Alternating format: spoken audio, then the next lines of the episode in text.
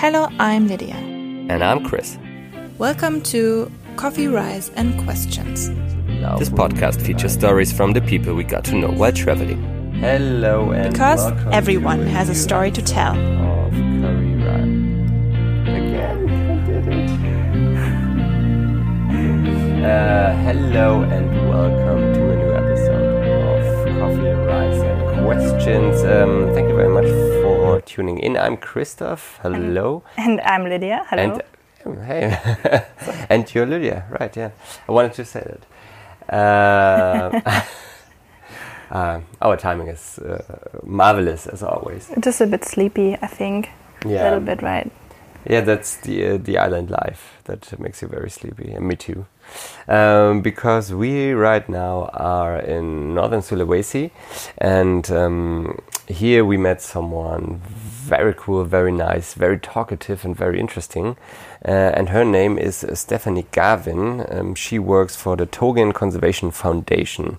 And um, for anyone who doesn't know, and that I guess could be a lot of our listeners, the Togeans are uh, a group of islands in the middle of Sulawesi, uh, where we spent some time, um, yeah, some days ago, basically. Yes. And um, we met her there in our, yeah, in our hotel, in our resort, and uh, she was having yeah, lunch with us and was telling a lot of very interesting stuff. So we, um, Lydia and I, we just like locked eye, locked eyes. Uh, we looked at each other over the food, and then okay, yeah, we have to ask her for um, for an interview for our podcast, and yeah, that's what we did.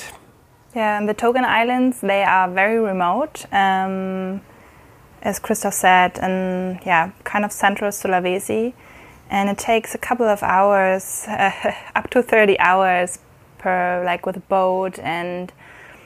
Uh, a taxi to, to actually get there, so it's very remote. Uh, there are a couple of islands um, and pretty unique uh, landscape in the ocean, I would say, and no internet connection, so it's actually like paradise. And yeah, and Stephanie works that this paradise is actually staying paradise, and that um, tourism can be there like in a sustainable way. That the reef um, is not dying um, so fast, or can actually be protected somehow. And she speaks the local language. I mean, Bahasa Indonesia. Um, every island also speaks its own language, but she has a way to communicate with the um, yeah people that live on the island, and has like very valuable insights about the whole culture, about the whole mindset of the people and the region. So it was very interesting to talk with her. Yeah. Totally. And, yeah. So, is there anything else? I'm sure I'm forgetting everything every time, but uh, I'm I'm think I'm thinking that's it, right? Yeah, I mean, if you have a chance to go to Sulawesi, go to Sulawesi. Like, it's very very unique and beautiful. We spent, I think, four weeks four weeks here now, and yeah. Still going. So it's from um, nature to from water to mountains to everything. It's everything. Volcanoes. Very unique cultures. Uh, I think one of the best um, things you can see in Indonesia regarding um, like the underwater life. Mm-hmm. Um, so it's totally comparable to, I don't know, for example, Komodo Island, which uh, seems to be, or which apparently is like one of the best places to be. We uh, went snorkeling here yesterday, and we saw like in between fifteen and twenty turtles. Yeah, but so now we're somewhere else. We're now in, um, on the island yeah, Bunaken, yeah. Just for the listeners. So we're not on the Togean Islands anymore. We're on a different island close to Mo- Mo- Manado in the north. There's a lot of islands around. There's a lot of islands around, and lots of sea creatures to see, friendly yeah. people. So it's um, yeah. it's been an amazing couple of weeks. And it's only like one to two hours away from Bali. So if, if you want to get out from like the touristic stress of Bali, uh, Sulawesi could be the place to be actually for you guys. And if you're in for a bit of adventure, um, including uh, fifty hour bus rides and uh, ten hour... fifteen, right? Not fifty. fifteen, yeah. yeah. But uh, sometimes I mean, it felt like fifty hours sometimes. It sometimes does feel like fifty hours, yeah. Yeah. All right, guys, then uh, without any further ado, um, here is Stephanie Gavin talking to us um, with a lot of interesting stories from the Togean Conservation Foundation. Um, yeah, enjoy. Have fun with the interview. Have fun. Bye, guys.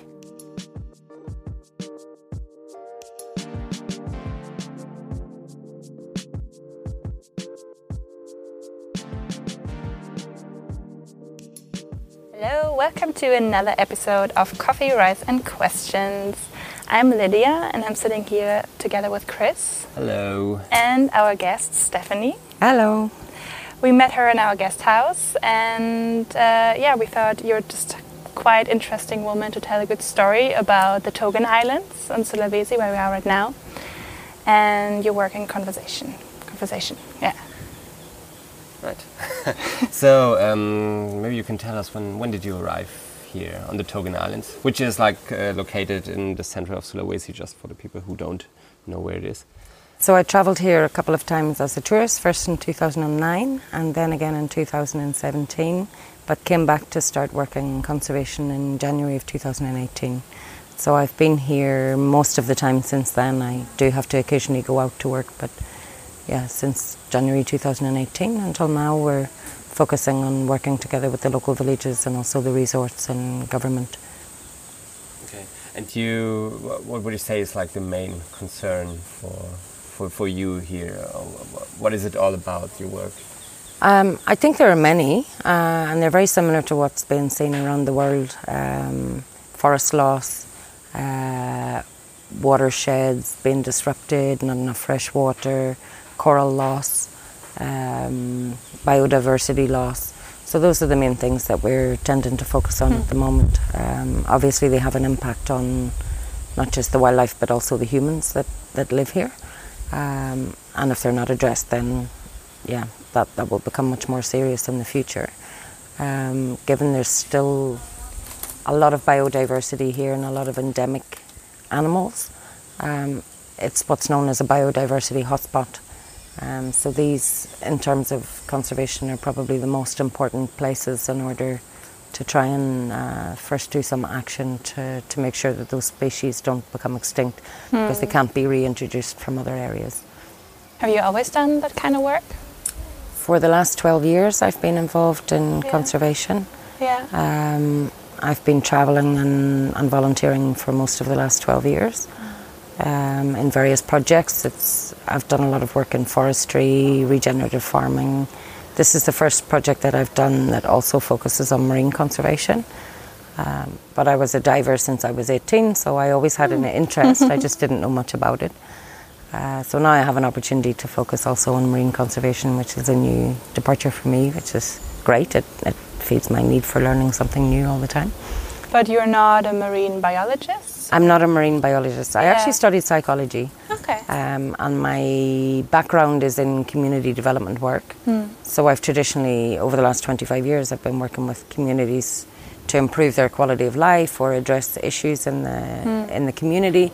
So it's the same thing here, but the focus is conservation and, mm. and addressing ecological degradation of, of their region, which ultimately has a big impact on them.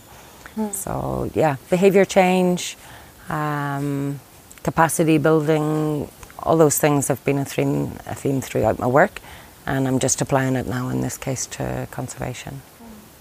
What, do, what would you say, what is like the, the grade or the level of awareness of, of the people living here on the Togean Islands regarding the, the degradation of the coral, for example? Um, there's a certain level of awareness, particularly among fishermen, who obviously spend every day on the reefs. They're searching for fish. They know they know that fish numbers are decreasing. They're having to go farther and farther from their villages to get their catches. Mm. Um, their income is, is reducing. So there's that level of awareness, but there's not an awareness of the causes of that.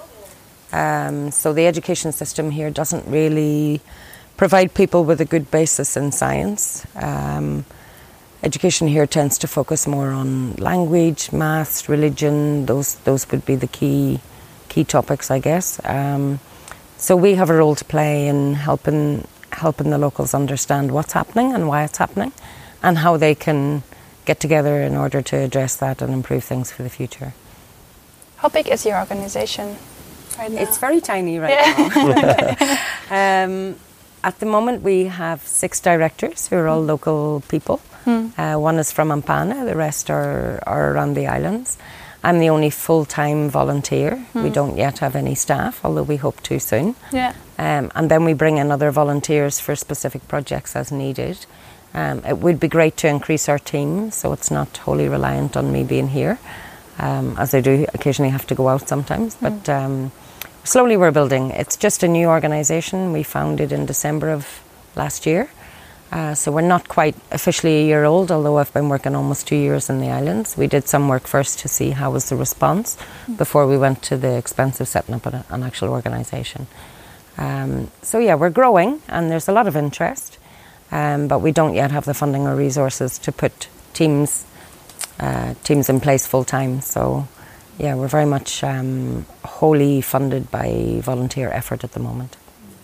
It also sounded like there's this huge variety of different projects you have, because when we talk, it's like we're talking about something and you go like, yeah, that's also something we want to do, or either it's something we already do or something that's planned like in the far future. Uh, it seems like it's uh, there's a lot of stuff to do here. There's a lot of stuff to do, and we're already doing a lot despite the fact that we don't have any funding. Um, I've been talking to a potential funder who asked, what are we doing? And I actually sat down and wrote down everything that we've done over the last two years. And it was quite amazing what we were able to achieve even without any funding. Mm. Um, so yeah, that's included planting a thousand trees this year as part of a watershed restoration and reforestation project. We've done some educational stuff. We've um, done some economic development stuff with a few villages, teaching them how to use their resources um, in another way that, that helps to improve their incomes and address poverty here. We've just done a three-week cleanup of Crown of Thorns on the reef, um, and also work with several resorts, helping them green their resorts and, and become more ecologically focused. Um, mm. So there's lots going on. Mm. And, you know, it's not always necessary to have huge amounts of funding in order to be effective, uh, especially when you're working with volunteers who are, who are committed to a cause. So, yeah. Plenty going on, but a lot more to do. Yeah, sure. how how do, you, do you decide when you have so many projects, like what is the most pressing one, or how does that develop? I mean, like sometimes maybe you talk to people and then you decide maybe there's like something else that is going on right at the moment. Can you switch then easily to another project, or how fluent is all that work? Um, largely it depends on what resources are available to us in order to carry out a project. Mm. Um, so without our own funding, we're dependent on cooperation with um, other people or other organizations. So it may be that uh, somebody expresses an interest as a volunteer who has a particular skill, and that's already on our list of things that we'd like to do. So, you know, we may we may suddenly develop a project around that just based on that unique opportunity we have at that moment. Obviously, we have a list of priorities of, of things that we think are most important to address first. Uh, but unless we have the necessary resources, we can't, we can't always prioritise those projects. Um, for the foundation, it's, for us it's most important to halt the current degradation before we start to rebuild the ecosystems. Mm-hmm. So those kinds of things for us would take priority, hence why we've just done the Crown of Thorns project. Mm. Um, so that's a big threat to the reefs, mm. um, and something that's very easily prevented, provided you have cooperation with people who also have a stakehold in the reefs. So our resorts just sponsored all of our food and accommodation and boats and dive gear for volunteers, and we were able to bring in the volunteers and coordinate the project. So like that, we can continue with many different things, but it does mean trying to get stakeholders to work together, which is something that they've not traditionally been very used to doing here. Um, so that's that's a new effort, and it's working very well in some respects. Maybe just for the explanation, what's the Crown of Thorns? Because we obviously know, but people listening, they might be like, is it like a new H B O series after Game of Thrones or something? yeah. But uh, so that's like a, a, a sea star, right? Yes, it's a, it's a species of um, starfish that eats coral.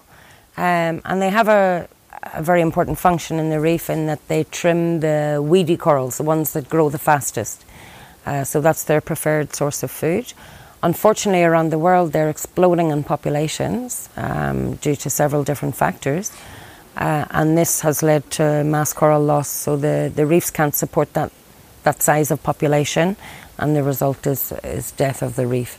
Um, so many reefs around the world are being lost to these starfish. So we're trying to return the uh, population back to normal, uh, not trying to eliminate them because they are important, but just trying to normalize the populations. So you just go for, for a dive, or you go snorkeling and you pick them up by hand?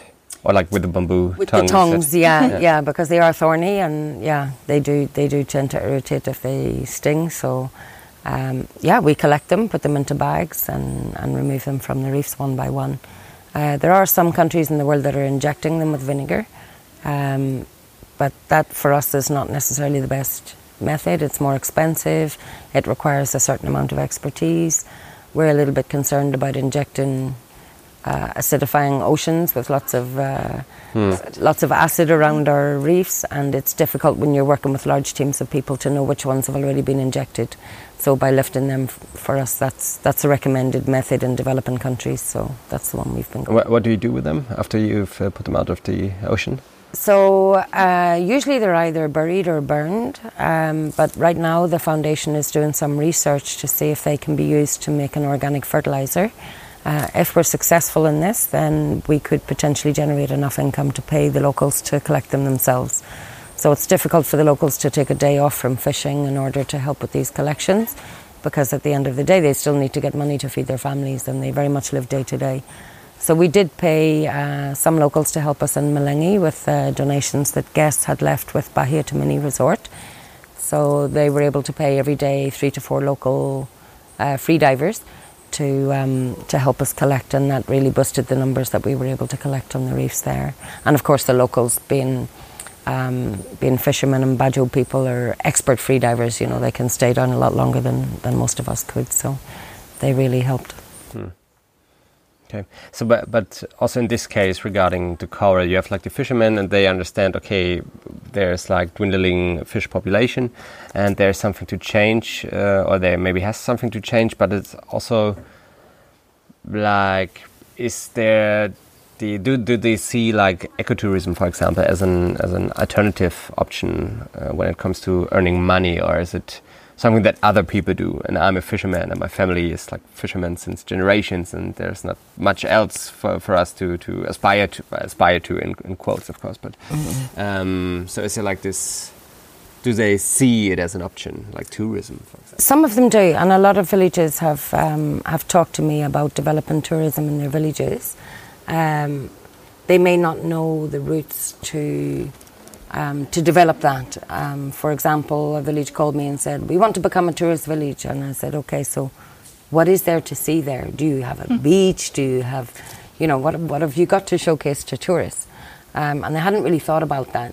Hmm. So, you know, I think they, they know that there's money and income to be made in tourism, but they don't necessarily have the capacity or skills or even know what foreign tourists would like.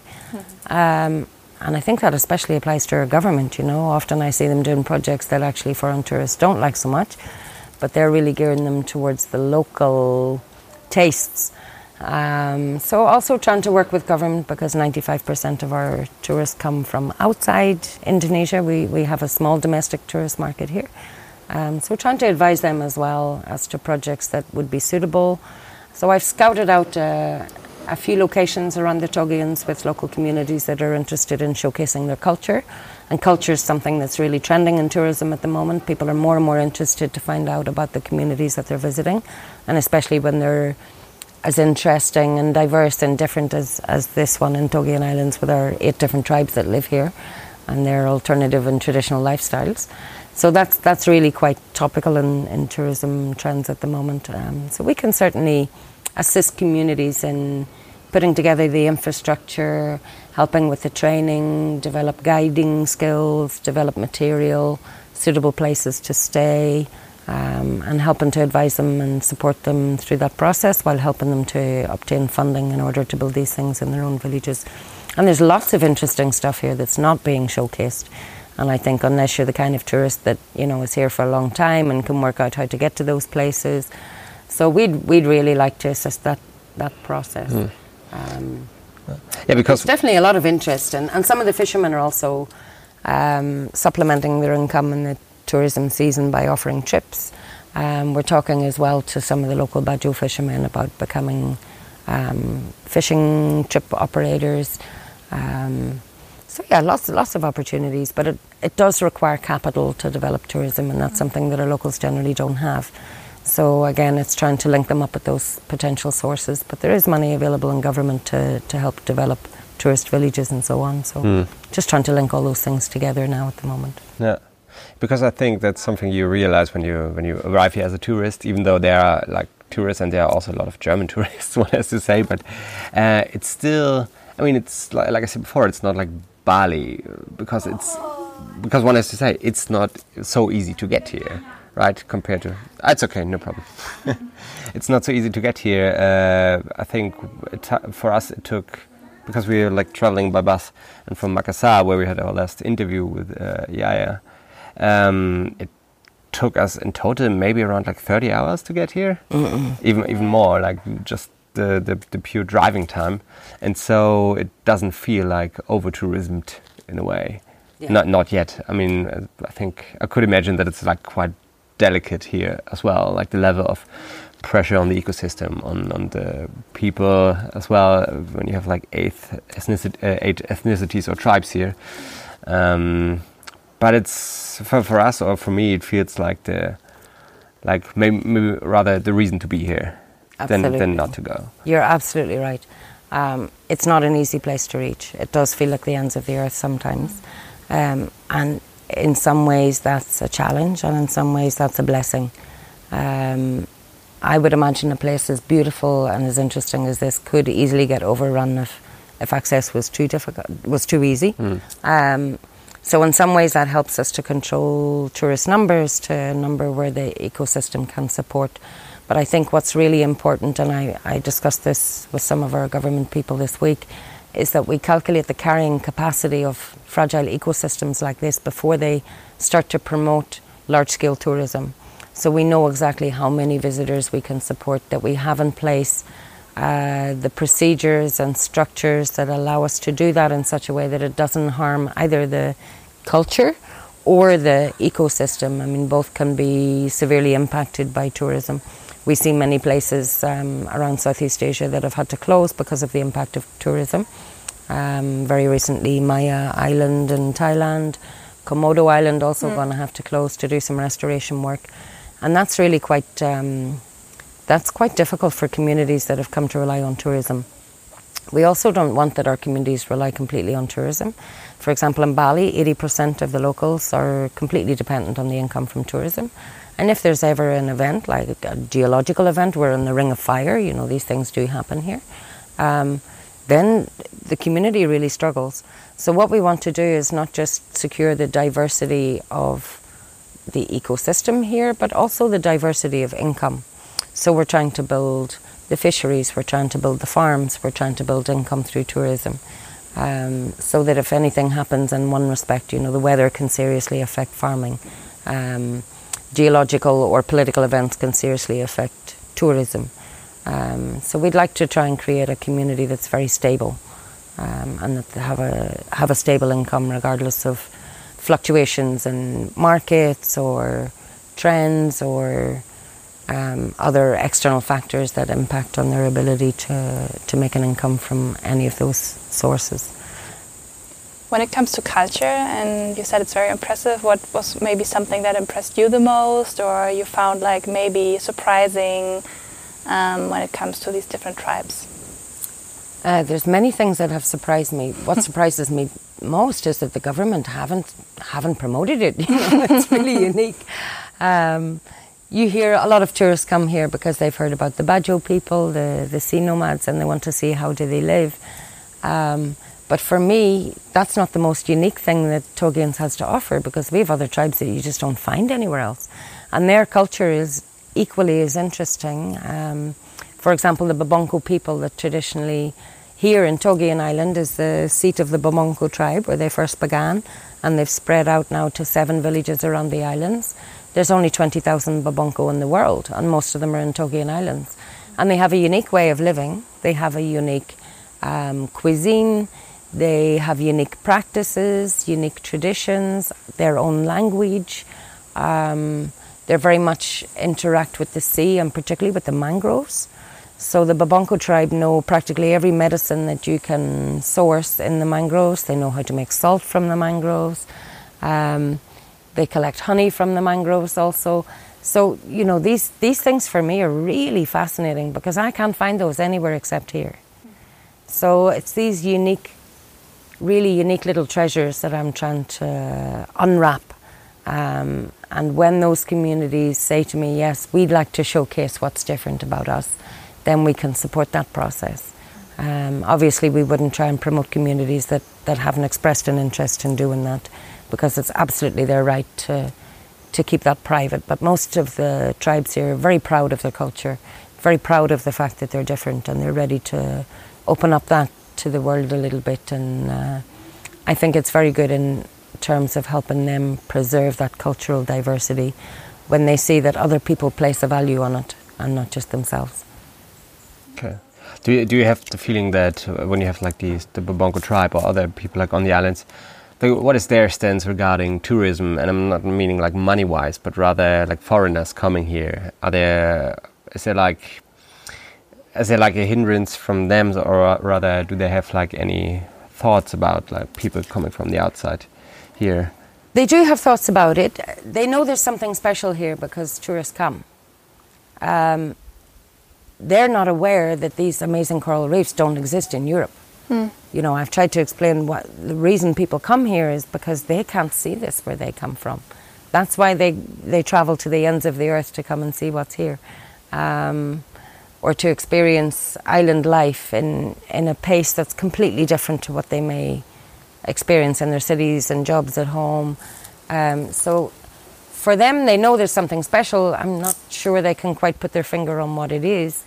And most people here don't have much experience of being in other parts of the world, so they they don't understand that what they have here is really unique and, and worth preserving. So I'm trying to highlight that for the local people and, and say to them, look, this is special. This is why people come. Um, So that's been, I think that's been useful for them, opened their eyes a little bit as to as to what's going on. Um, yeah, it's, um, I think traditionally a lot of the villages, particularly those that are off the public boat route, they don't receive guests. So I was like a celebrity when I rocked up in a lot of villages, and I had, you know, thirty kids following me around the village. They've got used to seeing me now and have become part of their family. But... Uh, They're very excited to see foreigners. For them, you, you can imagine life in a village where nothing ever changes and hasn't changed for hundreds of years, and then suddenly somebody from some far-flung place rocks up in your village. It's exciting, yeah? And especially the kids are excited. Um, and tourists are extremely well received in those villages that don't get many tourists. Um, they, they are treated like celebrities. People will be asking for your photo. It's kind of tourism reversed almost, you mm. know. You begin to wonder who's the visitor, yeah? Um, so they're excited, but traditionally here I think the resorts um, have generated an income from tourism that hasn't trickled down to the villages. So we're trying to find ways to make that, um, that income from tourism circulate around the islands. So fish, fish has always been purchased by the resorts from the local fishermen, but vegetables, for example, come from outside the region. So we're trying to work with local farmers, that they're the ones providing the vegetables. Resorts will be happier to buy from the local people than to have to import import from the mainland. And then that money for, for food all circulates within the islands. Um, so they're, I guess for them, they need to find the key to how they can also benefit from that tourist dollar that enters here. Uh, so we're trying to open up those channels and allow that, allow that uh, income to flow into the villages. So this is what ecotourism is. It's not... Nature-based tourism is something different, and that's that's what Togeans has done until now is, is to sell nature-based tourism. So people come to see the incredible and endemic nature and reefs and things here, but that doesn't benefit the villages. Yeah, so it's hard for them to, to see the value of tourism when, when that money's not trickling into the villages. So we really want to connect those channels so that everybody in the islands, all fifty thousand residents here, benefit from preserving what they have to offer tourists here. Do you know, like, I mean, it seems like in these villages, and if you're on an island, it's like um, you really rely on each other and the culture that lives in that village. Uh, it's a, like a strong community, probably. Um, do a lot of kids stay on the islands when they like bigger or older, or do they go somewhere else? Almost, almost all of them stay. Hmm. You do get, uh, you do get a few that go out for a while for school. Mm-hmm. So not all of our villages have school beyond the age of twelve. So many mm-hmm. people leave school at age twelve because they don't want to move to a different village or go outside of the islands. Or their parents maybe don't want them to go because they are such a close family. Yeah. Um, so some of them will move to another village or town for schooling. And if any of them go to university, which is quite rare here, we don't have many kids that go on to third level education. Um, but we do have some. Um, then they always have to go outside of the islands. But generally, often they come back once they're once they're finished. Um, unfortunately, there's not really a, a wide range of jobs here in order to support that. I mean, there are jobs in the national park for people who are interested in forestries and um, and conservation and marine science and so on. Um, but the majority of people here tend to follow their family, and they're either working in farming or fishing. So those would be the two main industries. Tourism would probably be the third biggest. Hmm. Um, so again, you know, we're trying to work with, with those current industries and see how they can be improved to address poverty here. We don't want to change things. We want to improve things. Hmm. Um, but I would also love to see some young people here aspiring to become conservationists, to have an interest in the science as well. Um, so we're thinking to do some programs to support that as well. Um, we'd like to get into the schools and also do other educational programs, teaching people about reef ecology and pharmacology, that kind of thing. Um, and maybe plant a little seed that actually this is a job that potentially you could do that would really help your communities. Um, so yeah, just trying to open up the possibilities, um, expose them to other things that might exist besides just following in the in the usual family footsteps. Most people are very happy to be farmers and, and fishermen here. It's a beautiful life. You know, they don't have a lot of stress in their jobs. Yes, there there is poverty here in the islands, but, you know, they have a lot more quality time to enjoy with their families than people in Europe might have. Um, they focus on what's important. They have great relationships with their neighbours, um, and also even with neighbouring villages. You know, often we don't even know the people that are living next door to us in the in the house next door. So I'm very envious in some ways of the lifestyle that they have here. Uh, you don't hear of people dying of heart attacks here. You know, you don't hear of people with mental health disorders. You, you know, so there's a lot of benefits to living at this kind of pace. And I think we can learn a lot from these communities about how to prioritise uh, what's important in terms of work-life balance. No. Is it also, uh, especially that, like the, the um, different way of seeing how life works or how life can work, is it also uh, lead maybe to some, let's say, conflicts in, in your work? Like when, when you were here and you, I mean, you, you were traveling for quite a while, but uh, still. Yeah, I mean, you know, I'm a European. I will always be a European, and I come with a European mindset. So I've had to learn a lot here in terms of slowing down, doing things at the pace that the locals do things at. Uh, to be patient. I'm pretty sure I've, I was sent here to learn patience. Um, that things can't be rushed.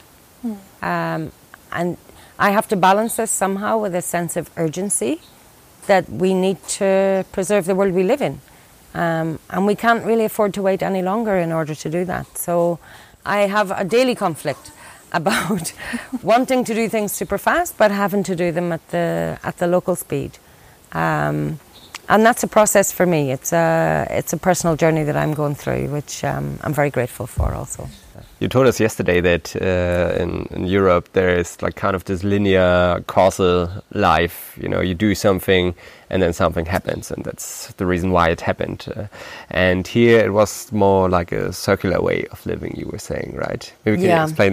I found that very interesting. Yeah, that's true. Because like, it's like how you see life and how you say like your day-to-day being, which is so different. Maybe you can like explain a bit more about that. Sure. So my exploration into this came about by developing an understanding that uh, the local people find it really hard to think into the future. Um, so I'd been chatting to the locals about coral, coral destruction, about Crown of Thorns, and, and one old man said to me, "But how can we think about five years' time when we can't even think about tomorrow?" And I started to wonder, well, what's that about? Why can they not think about tomorrow? So I did some research, I talked some more to the locals, and eventually I found, um, I found some written documents uh, from some Australians who'd been living with the Bajo community for over ten years. One of them was actually one of my bosses in a previous conservation job. And they had unraveled that actually the thinking here is circular. So people don't think in straight lines in this linear fashion that we do in, in Europe.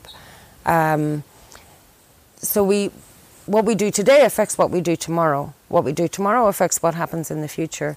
Here, they're thinking about waking up, getting something to eat, going fishing, going to bed, and then tomorrow the whole process starts all over again. So there's not really this long-term or linear thinking.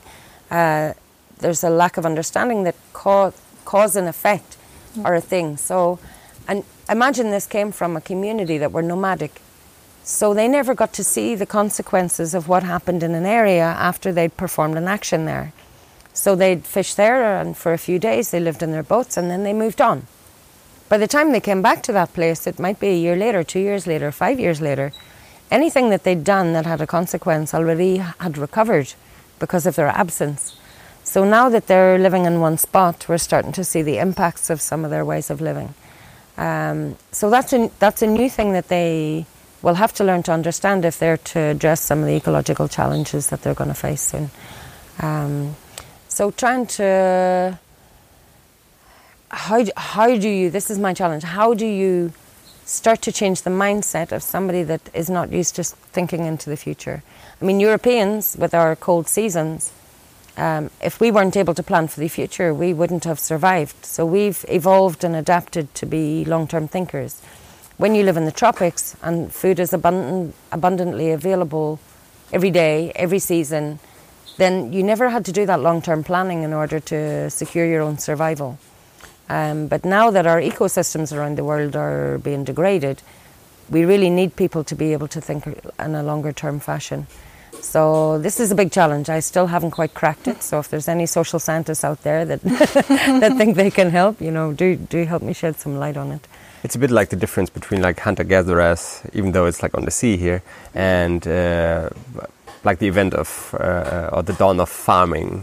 You know, yeah. when, when like when like uh, society changed like thousands of years ago from like hunter-gatherers to farming and to sub, uh, like this kind of economy which is all over the world now, except for like in these little pockets you have here or somewhere else around the planet. But it's really interesting. So they, like are the still, they are still hunter-gatherers here to a great extent, even when it comes to the vegetation. So the farms that they have, they're mostly growing coconuts, cloves, corn, and all of that is exported from the islands. They're not eating that themselves. Um, and then they'll go out and they'll gather wild vegetables to cook at home. So, so there's still all that knowledge about how to find food in the wild. That still exists right now. I don't know for how much longer it will exist if the, if the kids aren't learning this, but I'd really like to preserve that. Um, as well as helping them to diversify the sources of local vegetables that they have available to them here, especially if fish stocks are, are dwindling, then veg vegetables are going to become even more important in the future. But is there like any written um, documents, or is it all um, told by language and stories and your ancestors, like all these traditions? They're all verbal. Almost mm-hmm. all of them are verbal. Um, When you typically go into any house in Togean Islands, you will not find a single book. Mm. So there's not this culture. And in fact, they've asked me, why do foreigners read books? Um, and for them, it's it's very much a verbal culture. You know, we have this, um, we're very insulated in how we learn as well. Um, so, you know, we'll, we'll look things up on the internet by ourselves, or we'll read a book ourselves, or we'll go to the library by ourselves. And here they don't have those resources, so they've, they've lived without internet, without phone signal. Everything is passed on verbally. I remember when I first came to the island, I said, how do I communicate with everybody? You know, I can't possibly go to fifty-nine different villages and charter little boats to get into every crack and corner of the Togean Islands. And uh, somebody who'd, who'd owned a resort, uh, been here for quite some time, she said, just go to the Sunday market in Wakai and tell somebody.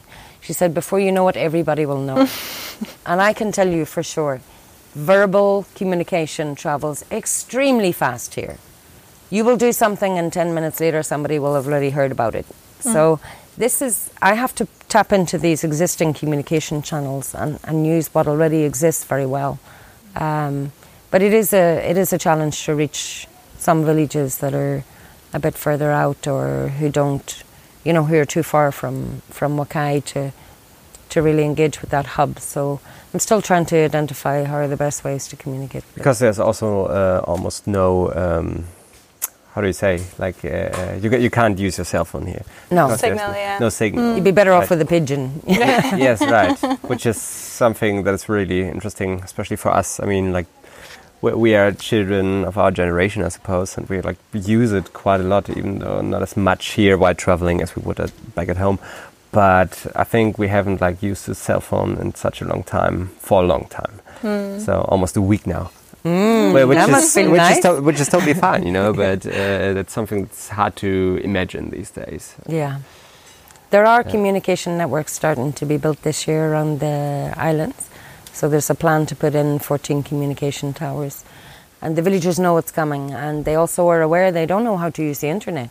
So they're asking now for training in using computers and using smartphones, and I'm I'm keen to help facilitate that, because I'd really like that they learn how to use the internet as a learning resource, as a as a source of lots of different solutions and and ideas and inspiration, um, rather than just for social media or whatever. So. Um, we're looking into ways that we can assist that process.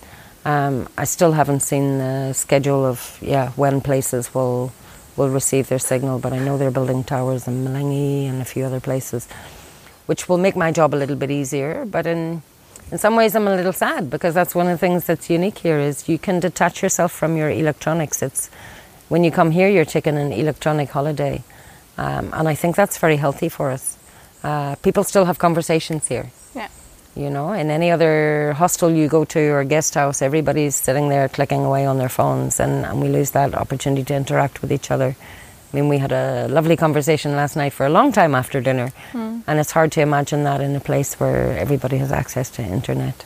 Yeah. Um, so it's for me, it's a little bit of a treasure to live in a place that isn't um, isn't ruled by the electronic world. But don't you think that won't change a lot when you have like cell phone towers here? I think it will change a lot.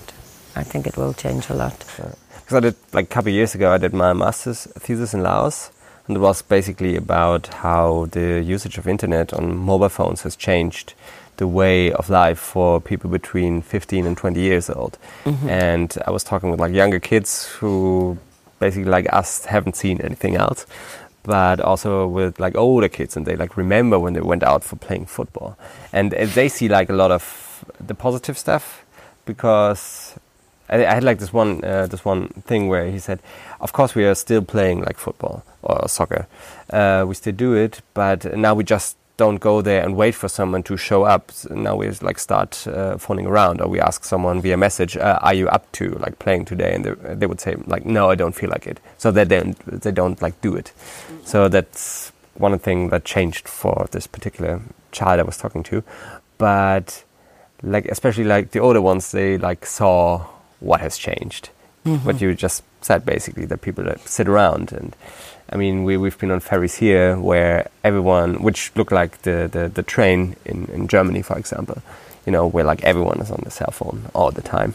And I don't know, like we we have like this discussion a lot of times. Yeah, it always comes up for some reason. Yeah. Because I mean, also for us traveling, it's a lot easier than maybe a couple of years ago, because you can book your I don't know.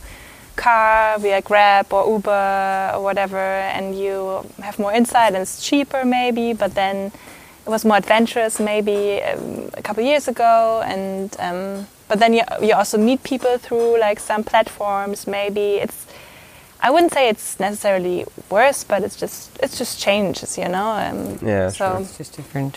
It's different. I mean, I, I appreciate how the internet um, is a huge source of information for me. You know, I'll go into villages and they'll say, oh, this is happening. What, what is it? And they think I'm, you know, they think I know everything about everything. Um, I don't know if they know I get all the information from the internet. But it will be anything from medical advice to pests that they find in their farms to um, something that's affecting their fish or their seaweed production. Or, and I'll say, oh, I'll check it out next time I'm in Wakai, and I'll get back to you. And, you know, I can easily go and access that information mm. um, and then come back and say, okay, maybe this is what it is. What do you think? Does that sound like it might be right? Um, so I'd love that they would be able to have that access themselves and not rely on an external person for that. Um, but I'm also worried that it will dis- begin to disintegrate, as it has in the West, the community bonds that they have. Mm. I hope that doesn't happen, because that's really... That's really important here for them in terms of their survival as well. But, you know, ordering Grabs and Ubers, it doesn't matter when you live in a place with no roads, you know. So, Can uh, a taxi yeah. boat maybe or something. Yeah. yeah. yeah. Or Amazon probably or won't, Amazon, won't, won't yeah. be here we've, as well. Yeah, yeah. yeah, we've no post service. Yeah. So, yeah, I get my post in Ampana yeah. and they have to send it by boat from there. So yeah. I think some things will change, and hopefully some things change for the better. I think inevitably some things will change for the worse, but... You know, um, it will bring with it opportunities and challenges, and I think it's our job as an organisation to try and maximise the opportunities and minimise the challenges. It would be nice, like, for all the villages on the islands to have, like, the possibility to share maybe their pain or their, like, values or, like, I mean, do they have a lot of, like, a lot of um, common stuff? Like, when you travel, like, to different villages, do you see things that are very similar, that, like, they have things they could really um, benefit from having, like, a knowledge platform or something like that? Sure, sure. Yeah. I mean, one of the things I found was an application that um, allows you to search different buyers for different commodities. Mm. So if you've coconuts or cloves to sell, you can you can search the actual price, you know. Mm. Here they have to buy whatever the... the buyer in Ampana okay. demands, you know, and they may not be getting the best possible price. So, you know, that, for example, all of our farming communities, that would open up opportunities and, and help ensure that they get a fair deal for the work that they do. Mm. Um, checking weather, and so, mind you, they're like weather stations themselves, these people, they know the seas so well. Um, but being able to check weather before going on a long journey, you know. Um, that might also help as well. So there's, yeah. I can see lots of useful applications, um, and especially for the kids in terms of education. The curriculum here is not highly developed, and uh, I think there's a lot of information. You know, there's heaps of education programs that I could just lift off the internet, but you can only stream them. Mm. And it's always disappointing to me that those are not available to our communities. Um, and you try to explain to somebody in America, I love your program, but, you know, I live in a world where there's no internet. Can you release a, a digital version for me that I can play? And they're like, what? Mm. You know, it's, for them it just seems like a fairy tale, you know. Um, so we are we are disadvantaged, not just in terms of our location, but also in terms of our access to communication networks. And I think opening that up will, could, has the potential mm. to really benefit the communities if it's used in a constructive way. Yeah. Is there um, still, like, some sort of communication in between the islands and in between the different tribes, or is, like, everyone doing basically their own? Oh no, there's heaps yeah. of communication. They all know what's happening in other villages. Yeah. They, yeah, trends very quickly spread, okay. news spread. I, I made, I trained a village in the very north in Walea Kodi. Uh, it's the second last northern island.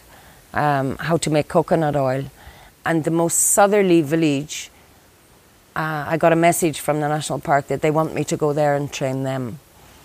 So, you know, somehow the information travelled over eighty kilometres to get to the most southerly village, and they know that there's somebody out there who knows how to train people to make virgin coconut oil. Yeah. Which is a huge distance, eighty kilometres. Yeah, without any yeah. phone network, yeah? Who needs a phone yeah. network? You know, these people have it all down. They have it all down to yeah. down to a T. They know exactly how to communicate without these things. For mm-hmm. us that that are not used to it, then it's a challenge. But for them, it's how they've always lived. So they know how to get information out. Mm. Well, uh, so for that you have, like, for example, the markets where, like, a lot of people, like, congregate or be uh, are, like, at one point, and that's, like, one of the best ways for communication and communication in between, like, faraway villages. Or is you it need also to like know who the gossips are. Yeah. Mm. You need to find the gossips, and we have a word in Togean Islands and Ampana for gossip, and it's Carlota. Carlota. And if you say this word in other parts of Indonesia, they will have no idea what it is. But here it's the thing, it's a, it's a well-known thing, and people have time to gossip. people have time to sit and spread information. Our heads in the West are so full of information, we wouldn't even have time to, to think about that trivial stuff. But in a place where, you know, nothing new happens most of the time, anything new is a source of gossip. So it travels very, very fast.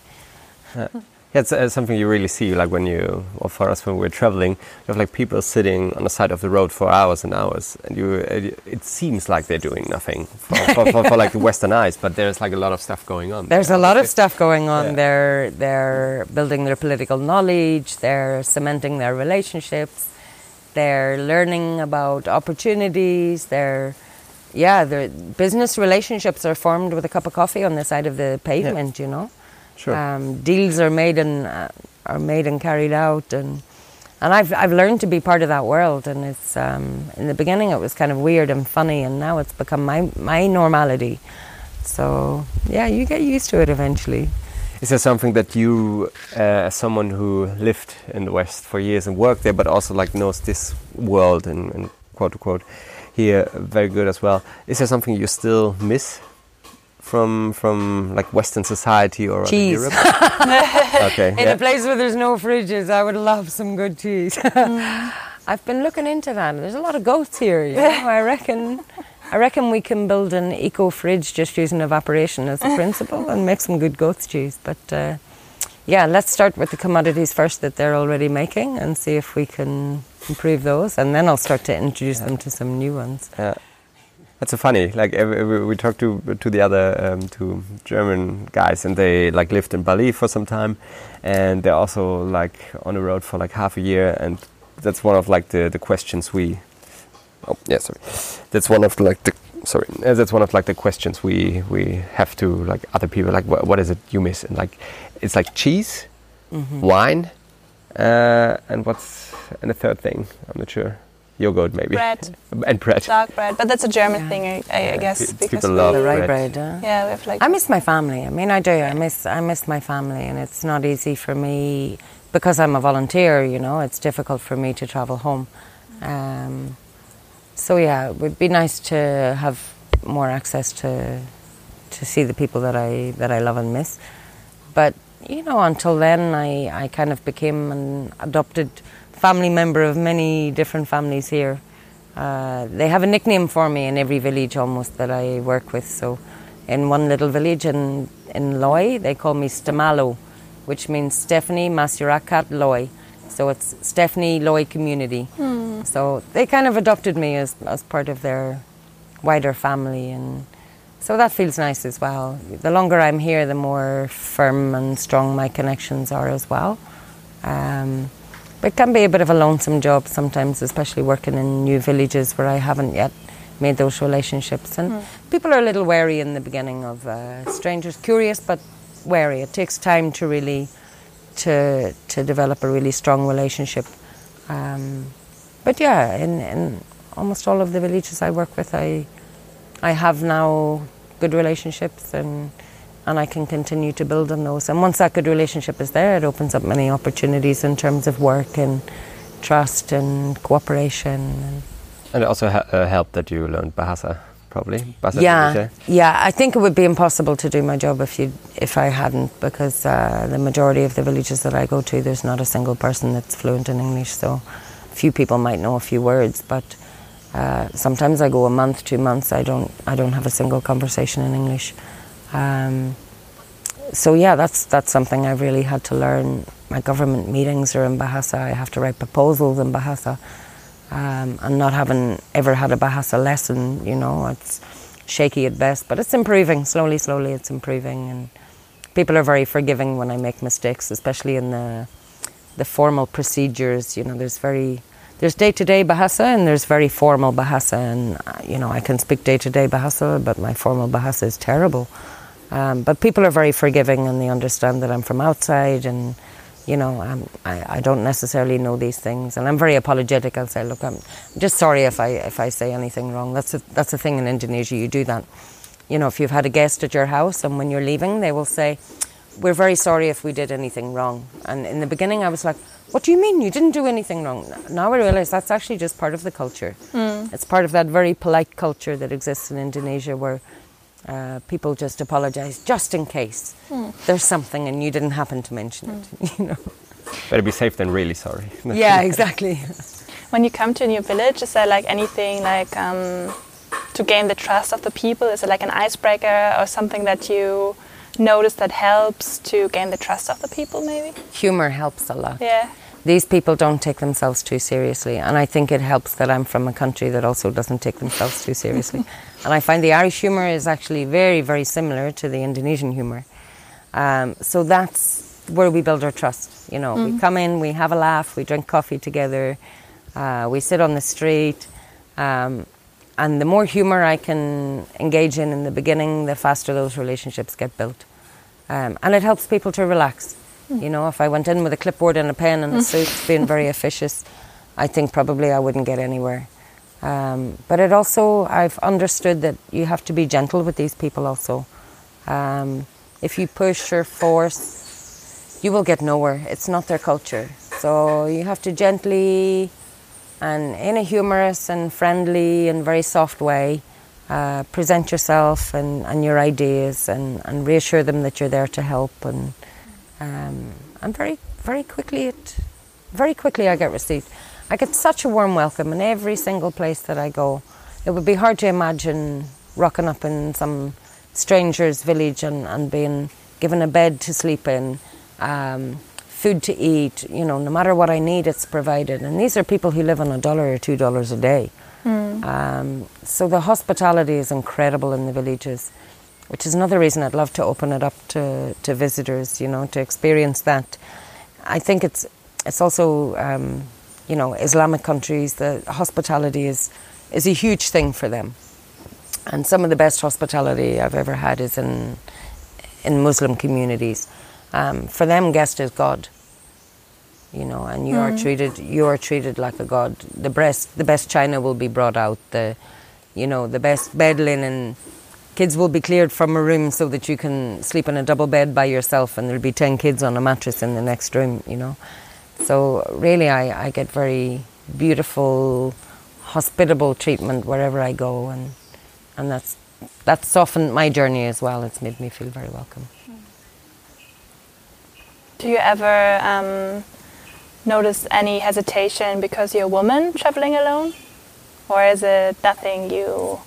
You mean from other people or from my point of view? From your point of view, also like point of view. Yeah. Outside of Togeans, yeah, I feel very safe here. Yeah. I feel incredibly safe here. Yeah. Um, I mean, obviously, as a lone female traveller, I've mm. had negative experiences. I think, I don't think I ever met a lone female traveller who didn't. Mm. That's just the reality of our world. Um, it's not a safe world for women, especially women who are alone. Mm. Um, But I find in Indonesia, people are very protective, especially of lone women. And I, I sailed all over Indonesia on the public passenger boats, the government passenger boats. You might have two thousand passengers on a boat. And on every journey I made, somebody undertook the responsibility of making sure that I was safe. Mm. And sometimes it was somebody half my age. But some young guy will always, you know, every time I stand up, where do you want to go? I want to go to the toilet. Do you need me to escort you there? No, it's fine. You know? Mm. Where do you want? I'm going to the deck. I need food. And they, they take on to look after you. Um, and I think that's that's a very beautiful thing that Indonesia has to offer in terms of travellers. And, you know, two of the countries I've felt safest in are Indonesia and Malaysia. Mm. I think it also helps that they're Muslim. Yeah. A Muslim culture in, you know, alcohol doesn't feature that much in the culture as well. Um... Yeah. So that, that also helps to make me feel safer. But I have no hesitation of going anywhere in Togean Islands by myself. Uh, it doesn't even cross my mind. Mm. And, you know, for, for somebody who's travelled extensively in lots of different countries, it's a relief not to have to worry about yeah. these things. Yeah.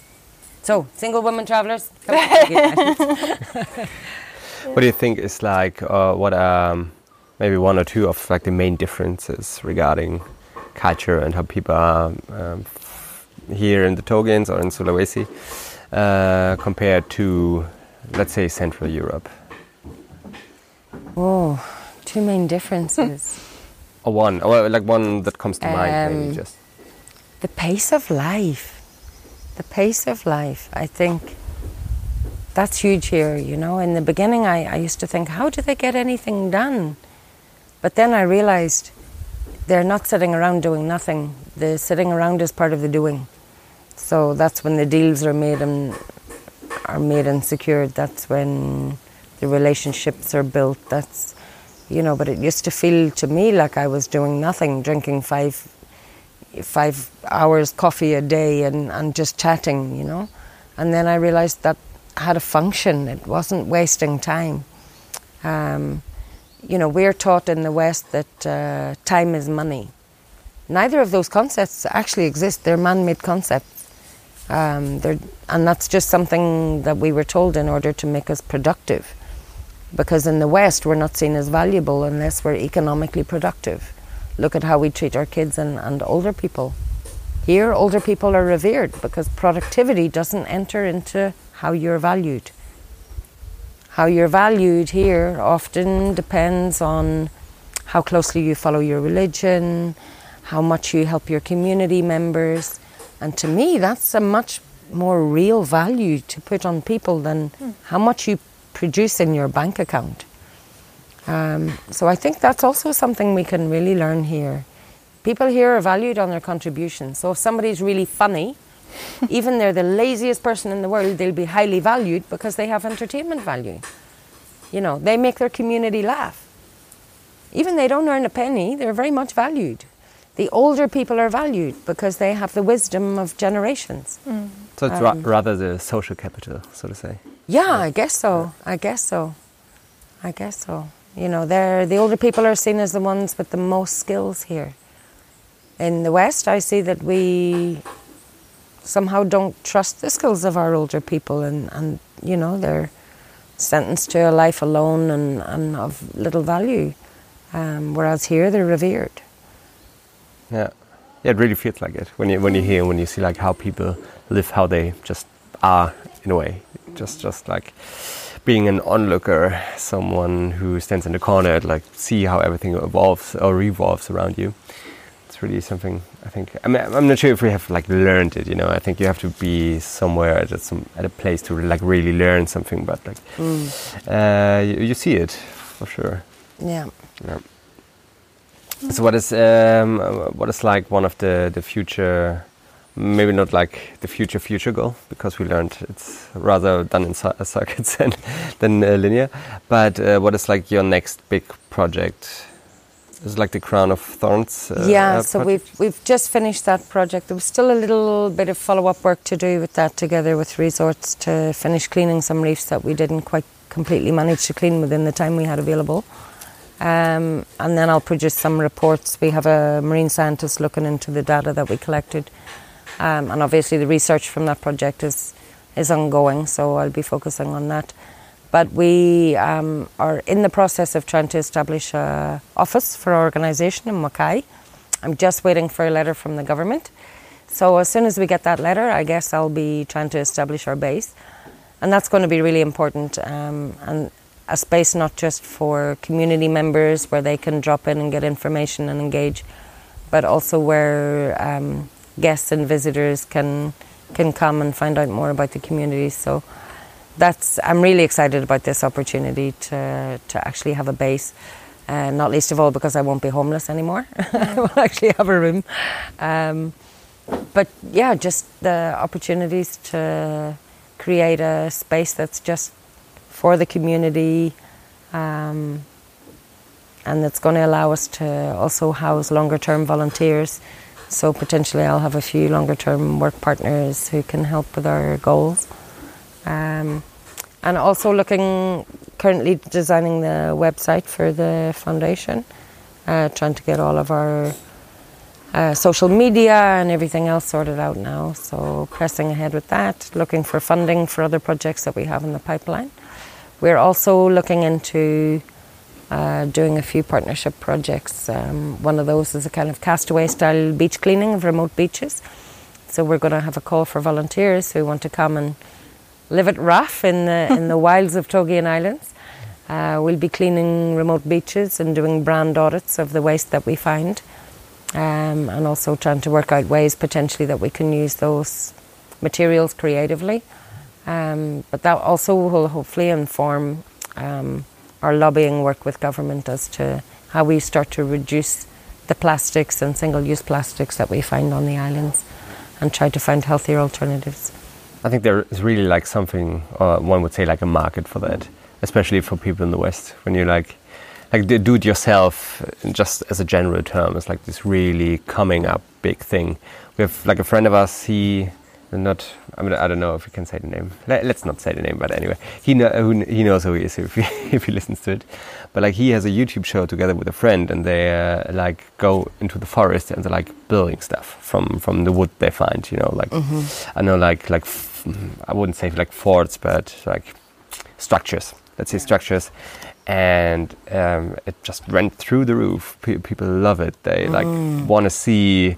Like what it is to go back to your roots in a way. Mm-hmm. And I know of like similar projects on, on YouTube, podcasts, like the, in the whole world of media are coming, T V shows are coming up of, of people just going back to the roots, living as hunter-gatherers, mm. even though I think a lot of them don't really know what it is like. It's like yeah. a, a very nice vacation. To, yeah, to, to it's like they're playing at it mm. instead of living yeah. it, yeah. Yes.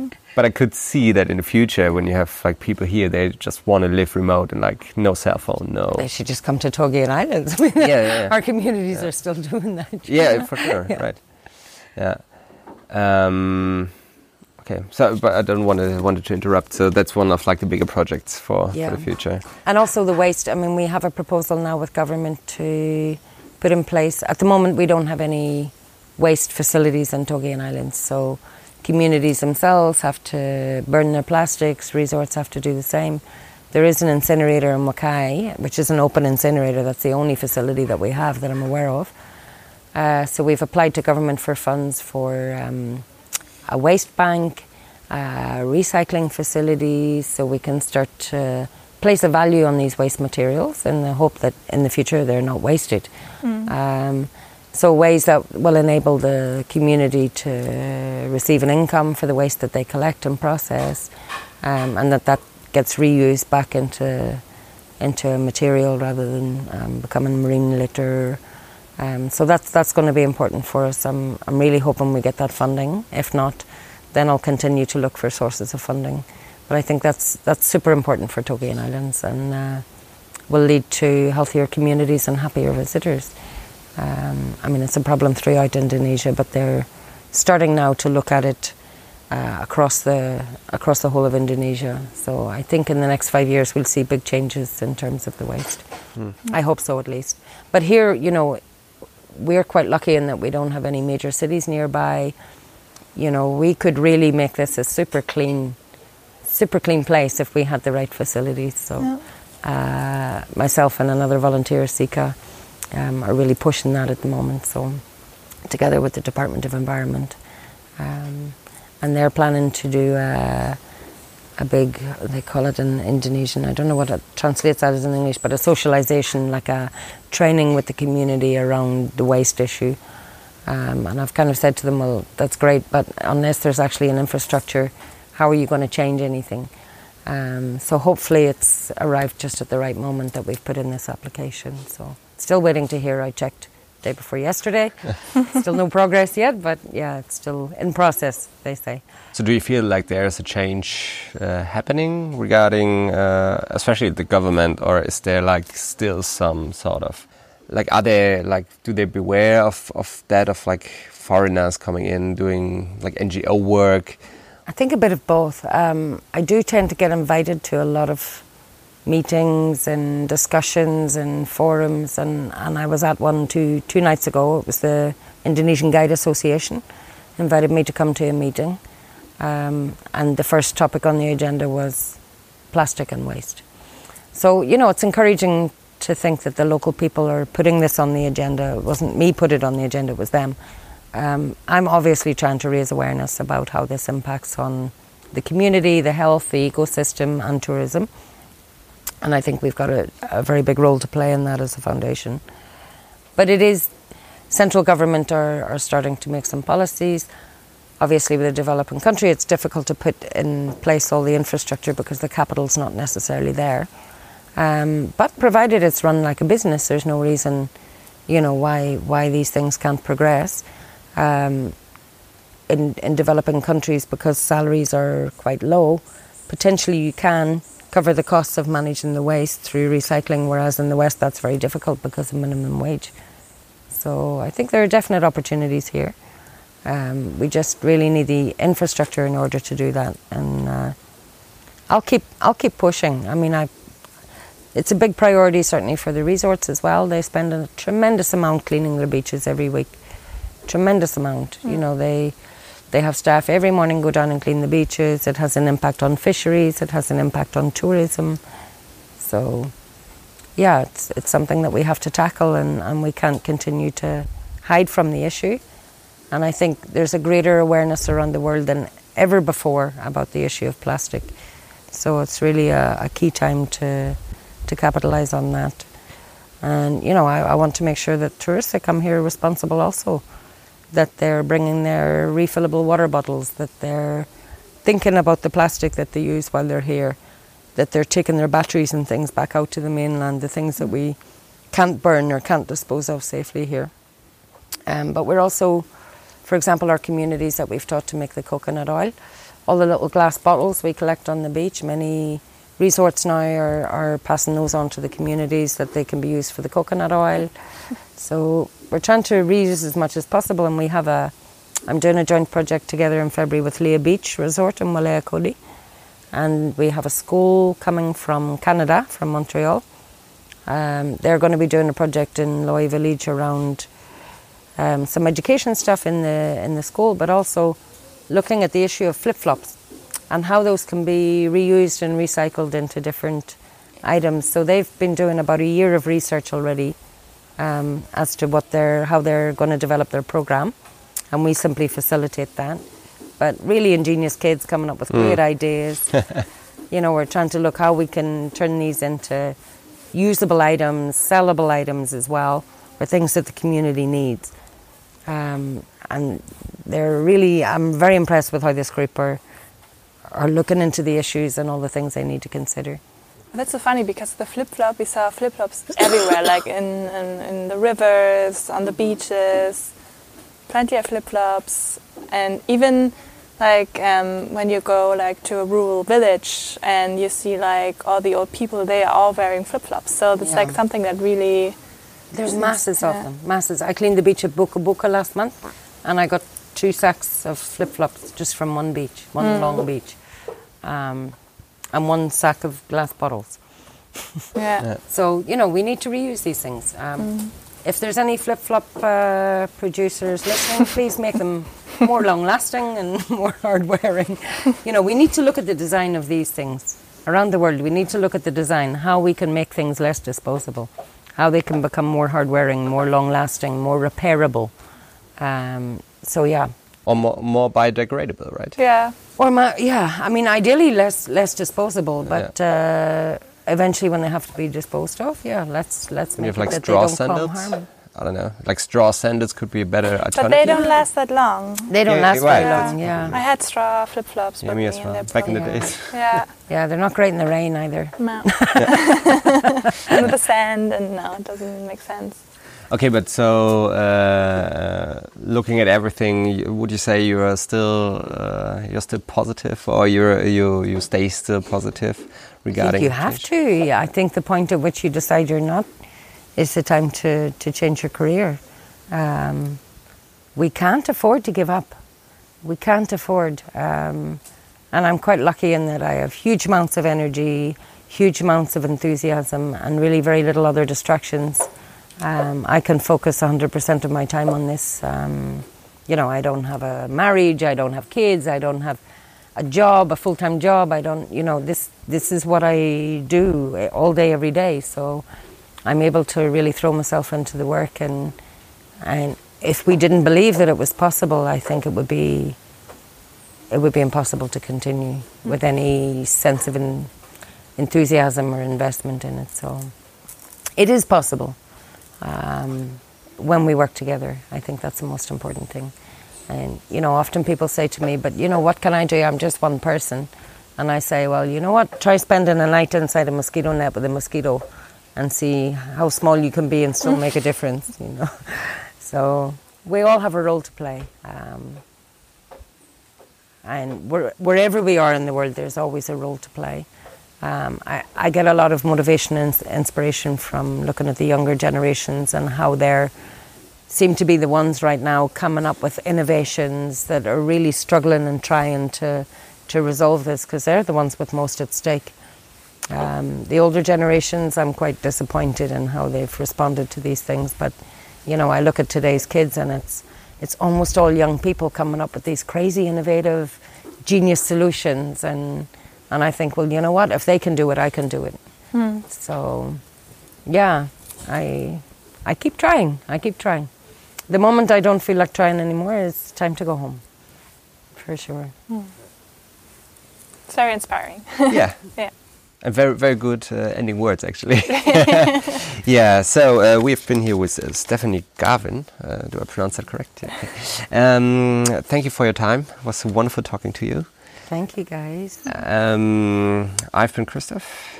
You're mm-hmm. still Lydia. I do it every time. I, I am still Christoph, but. Uh, Uh, so goodbye from my side. Bye. And Stephanie, goodbye from your side. Goodbye, and thank you. Right, uh, everything else will be found in our show notes. Yeah, see you, or rather hear you, on our next episode, wherever that may be.